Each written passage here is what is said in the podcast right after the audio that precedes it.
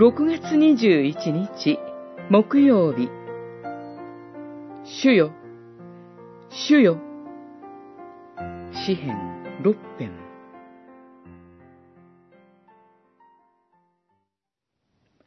主よ、怒って私を責めないでください。憤って懲らしめないでください。主よ、憐れんでください。私は嘆き悲しんでいます。六編、二節、三節。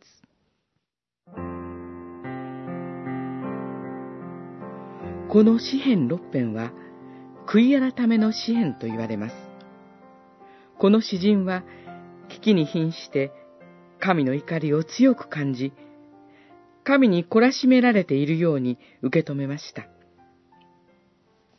おそらく、自分でも許せないような大きな罪を犯したのでしょう。そこで彼は真剣に悔い改め、主よ、主よ、と何度も叫び続けたのです。彼にはこの神だけが頼りでした。どんなに怒って責められ、懲らしめられても、この方の憐れみにすがり、慈しみを頼って泣き叫ぶしかないのです。憐れんでください。救ってください。いつまで怒り続けるのですか私の方を振り向いてくださいと。そういう日々がどれだけ続いたのかはわかりません。